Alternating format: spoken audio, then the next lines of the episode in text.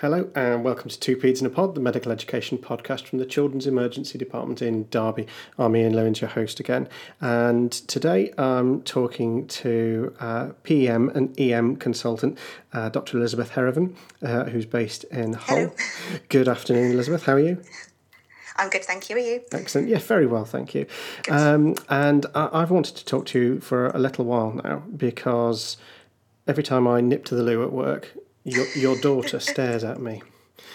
That sounds a It's a bit, bit weird. isn't it? so, so let's clarify that a bit. The reason your daughter stares at me uh, at work is because um, a little while ago, uh, you and Linda Dykes, uh, based in Bangor, produced a fantastic infographic that uh, was was very widely spread on social media and Twitter in particular, and we loved it in Derby, and it still sits there, it's still laminated for CQC inspection. Um, and um, I, I thought we'd, we'd sort of take the opportunity to talk through it. And the infographic was about top tips for triaging and treating children with Down syndrome. And I guess the first question is what, what drove you to produce this? What was the thinking behind doing this? Well, this this was well. First off, I'm really glad you like it, and I'm really glad my daughter hasn't put you off. um, it was about just over a year ago, actually, and um, I was in the middle of a Twitter conversation with um, some emergency medicine colleagues around the country, and um, this was about the very tragic case of Jack Adcock. Yeah. And it got me thinking about the fact that kids with Down syndrome have got this really toxic combination where they have lots of things that make them more likely to have serious illness, but also lots of things that make it more difficult for us to assess them. Yeah. Um, and Linda, who I have never met in person, um, purely through Twitter, um, suggested that um, we get together and we put down um, some of the things that I've learnt from my daughter over the years. Yeah. She is nearly 13 and she has Down syndrome and autism. Um, and so we did, we got together and, and put together the infographic. And like you say, it's been um, a pretty wild year.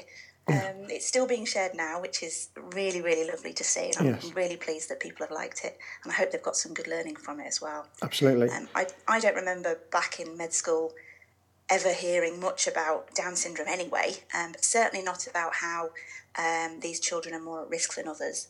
Um, and I don't remember hearing much in sort of post grad um, education either, to be fair. So I think most of what I've learned has been from Amy, and I wanted to share some of that with, with other people, really. Yeah, and I, I think I'd, I'd probably reflect that in my own experiences. Actually, you sort of think about cardiac stuff at birth, um, and because I did a bit of oncology for some time, then then there's the sort of that side of things. But but Yeah. I think I'd agree with you that, that the the other sort of potential problems that these children encounter and the problems that we have in in sort of uh, say triaging and assessing them maybe isn't as well taught as it, it could and should be.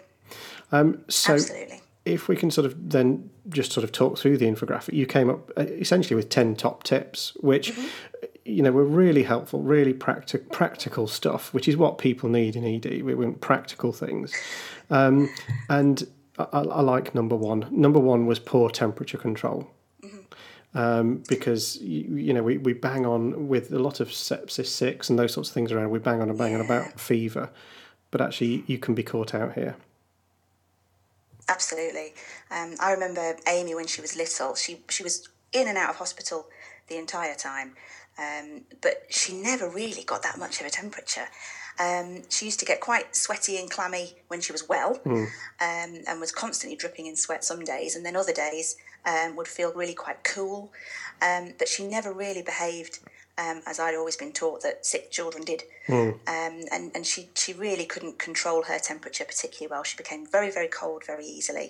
Um, and like I say, never never properly mounted a pyrexia. Now, all, all children will be different, obviously, um, but this is more common in children with Down syndrome And I think it- without.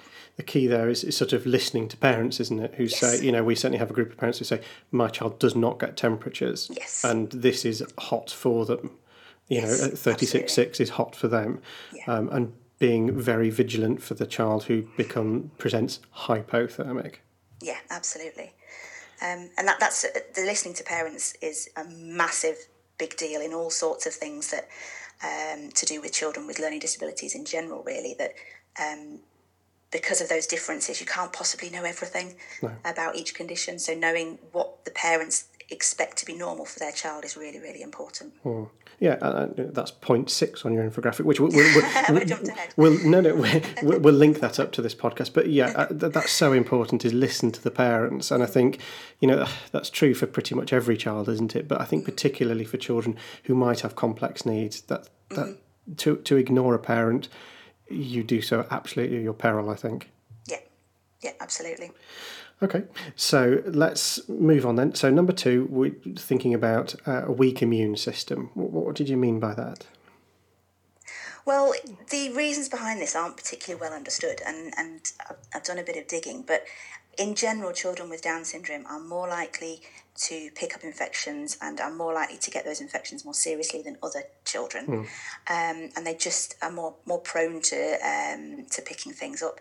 Amy, for example, um, when she was about two, um, developed chickenpox, fairly run of the mill mm. childhood infection, and I, I shrugged my shoulders and said, "Well, there's another one to cross off the list." Yeah. Um, but within two days, she was being airlifted across the country with um, pneumonitis, and spent a week in Alder Hey, um, PICU, and so it seems to be a fairly common thread through our children that they just get sicker, mm. um, and and more often than other children.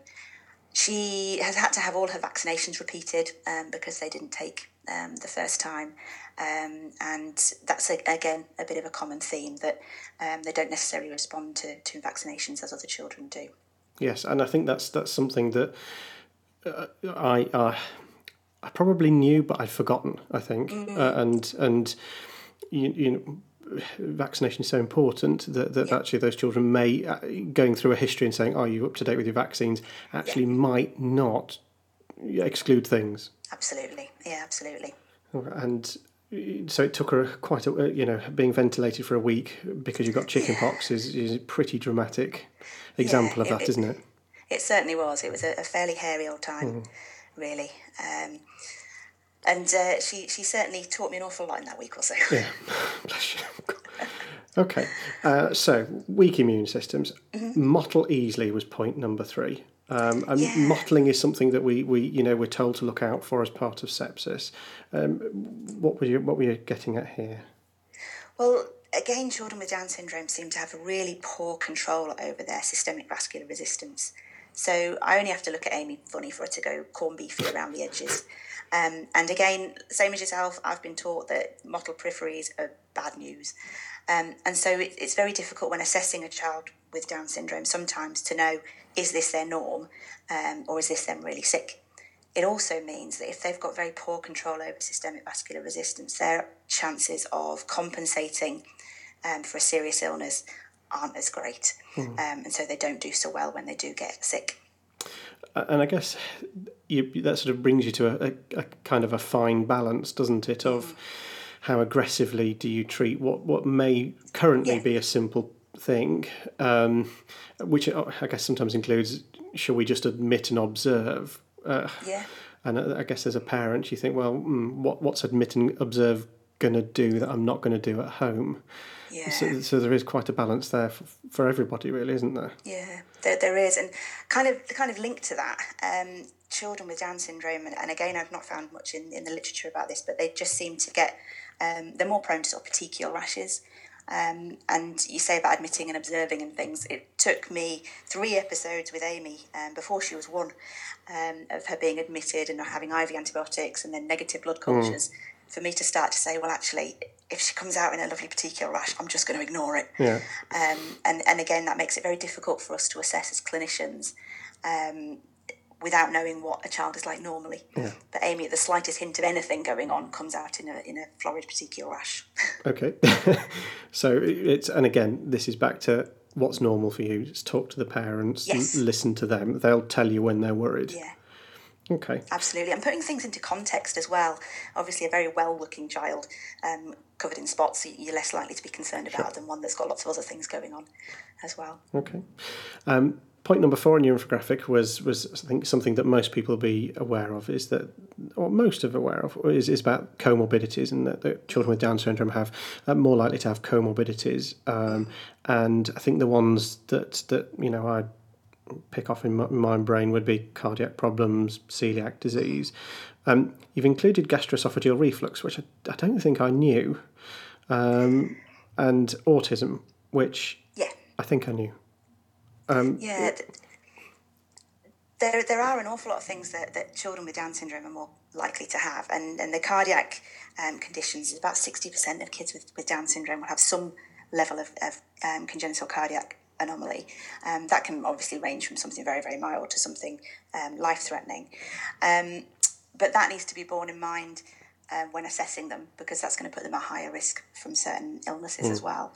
Um, things like the reflux, day to day isn't going to cause much of a problem, but it is going to put them at higher risk of, of aspiration. And that's all down to being more hypotonic, um, having a, a bigger belly, um, smaller chest, smaller, um, less well angled airways and things as well. So, so aspiration is all a higher risk. Um, the the other thing is is more likely to have things like tra- tracheoesophageal fistulas, uh, duodenal atresia, more likely to have Hirschsprungs, constipation, um, and and it, it all just adds up to to presenting slightly differently um, and different illnesses affecting them in different ways. The the autism thing. Um, really hit me uh, when Amy was about eight and she started to behave very differently to her peers with Down syndrome. Um, and so obviously um, we ended up finally with a diagnosis of autism for her um, as well as the Down syndrome. But since then, um, I've realised how very, very common that is in children with Down syndrome. Um, and also other mental health conditions such as anxiety, depression, um, and I don't know how much of that is borne out through through frustration and, and difficulties in, in speech and language. Um, but those things are also far more common um, in people with Down syndrome. I didn't know that. And do, do you think that, that maybe it's previously gone underdiagnosed potentially? I think so. I think so. There, there's a, a massive um, risk of, of diagnostic overshadowing, and that's whether you're, you're trying to pick up sepsis or whether you're, you're looking at something like uh, picking up autism in a child with Down syndrome. It's very easy to put down the symptoms that you're seeing to the underlying condition that you already know is there. Um, and I think in the past, probably an awful lot of children with Down syndrome and autism were just put down to being being the poorer end of the Down syndrome scale Yeah. or um, poorly behaved. Um, whereas actually, there's something else going on. And now, Amy at school, her autism actually affects her more than her Down syndrome. Right, uh, that's interesting. Yeah, uh, and, and uh, yeah, uh, it's, as you say, it's, it's often may have been put down to well, it's just them. Yeah. Uh, and actually, uh, I like that phrase, diagnostic overshadowing. Uh, I'm going to use that. Yes, I think that that's really helpful. Okay, um, num- number five. Listen, we're doing a top ten. Uh, number five, leukemia is more common, and my understanding is, is as well as leukemia being more common, children with Down syndrome often get funny sorts of leukemia as well yes. uh, and and and often that doesn't respond as well to, to chemotherapy as you know a, a child without Down syndrome who gets ALL. The children with Down syndrome get funny sorts of leukemia. Yeah, they, they can they can present differently and they respond differently to treatment as well. So it's just remembering to have that in your list of differential diagnoses. If you've got something in front of you that you're not quite sure what's going on, um, it's it's remembering to bear that in mind. Really. Okay. Um, point six we covered, which is sort of thinking about what's normal for this child, and, and I guess point seven is talking about children with Down syndrome having narrower tubes and thicker mucus, which, which kind of links into the other points that you've made as well. And I particularly like the bit where you've said they, they generally produce more snot. Uh, and gallons, gallons of very thick, horrible snot. okay, that sounds bitter experience. oh yes, very. Um, so it's, it's uh, children with Down syndrome are getting much more chest infections and, and ear infections as well. Tho- Those have got to be up there in the top two. Um, the eustachian tube is narrower, it's angled less well, so um, ear infections are, are far more common. Um, and then the same again for chest infections, that combination of airways that don't clear themselves particularly well, um, as well as thicker snot, um, is, is going to always end up with a higher risk of chest infections. And uh, do you find that I don't know in your experience that, that was was Amy getting a, a lot of antibiotics Yeah. with with you know what you would maybe think oh, this is just a cough and a cold. Absolutely, absolutely. The, the trouble is that every time she got a snotty nose, I knew which way we were going. I knew we were heading to her mm. being very, very short of breath and very, very unwell. Um, and so there was part of the doctor part of me was thinking, oh, it's all viral, stay mm. away from the antibiotics. And the mum part of me is thinking, let's just treat her with everything um, and, and try and hold things at bay. Um, and she was actually on prophylactic amoxicillin for um, a good 18 months. Right. Um, because she was getting so many um, episodes where, where she was being admitted to HDU with chest infections. Um, and, and that may have done absolutely nothing thinking about it now. It was probably all all very viral most of the time. Mm. but, but it's difficult, isn't it? Um, but yeah, chest infections were by far the worst thing that we, we had to deal with. Um, she the slightest hint of a snuffle, and, and we knew that she was going to get very short of breath um, very soon. And, and of course, this is sort of re- relating to slightly an, another point again, which is mm. sort of thinking about serious illnesses presenting atypically. We talked about mm. leukemia, but I think there's a very mm-hmm. important point that you've made is sort of saying things like chest infections presenting as DNV.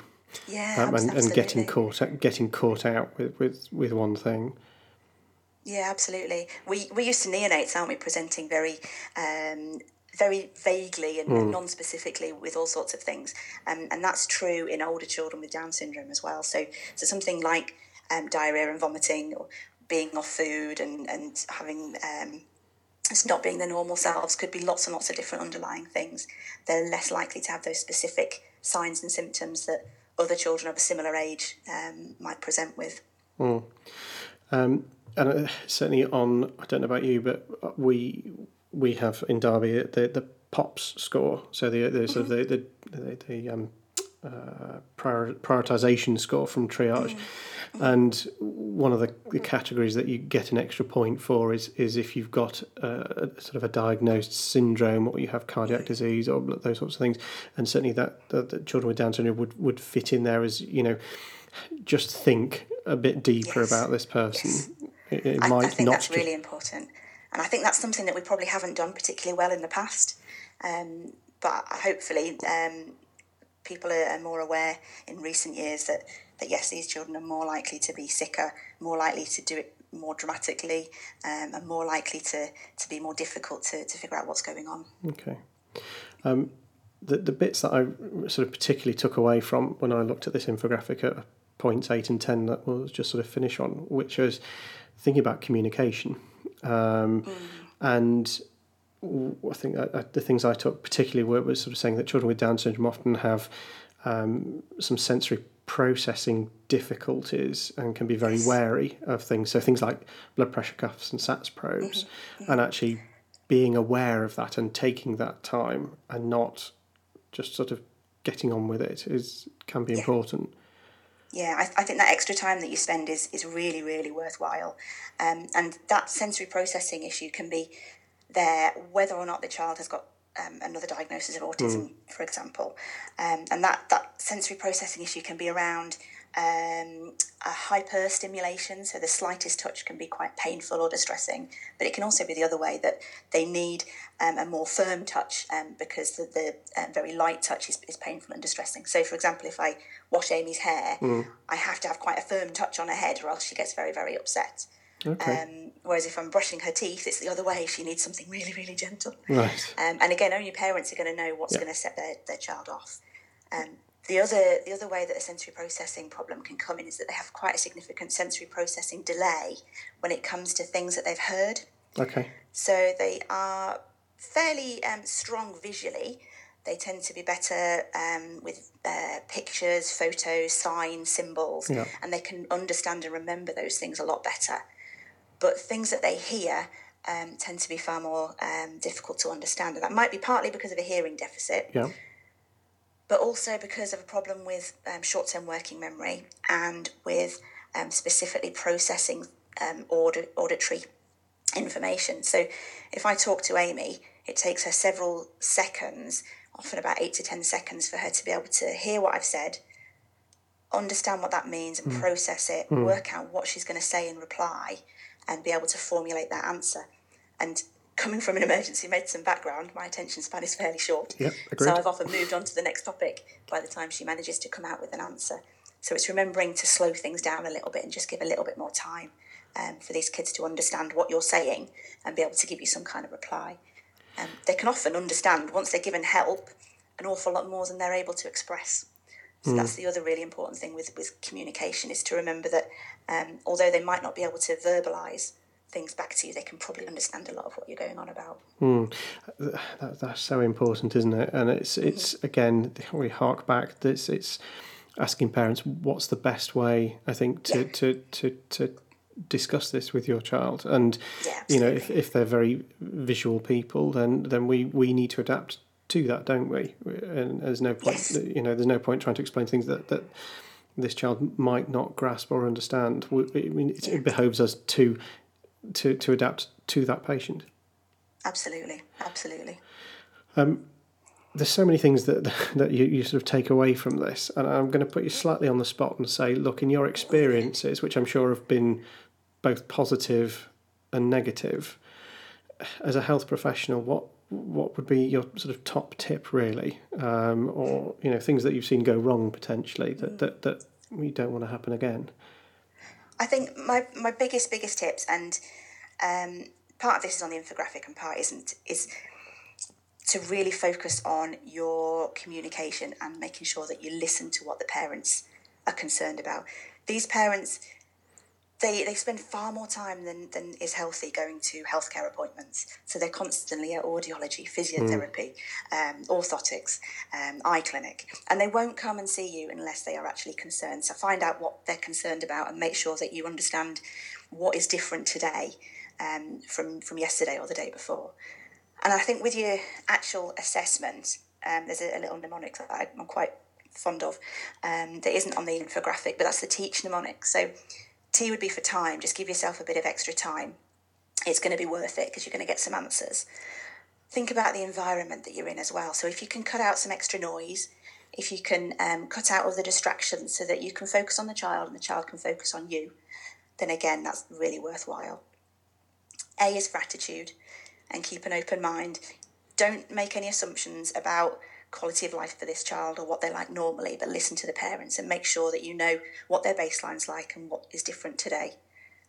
And then C is for communication. That's keeping your communication as applicable to that child as, as possible. So whether that means um, speaking very slowly and taking your time, or perhaps asking the parents if they can help you with some simple signs, showing pictures, showing equipment if you don't have any pictures of the equipment. And then H is for help, and getting help from the parents is, is essential, um, but also help from other professionals that might know this child well. So, speaking to their normal um, paediatrician or um, enlisting help from, from a play specialist, for example.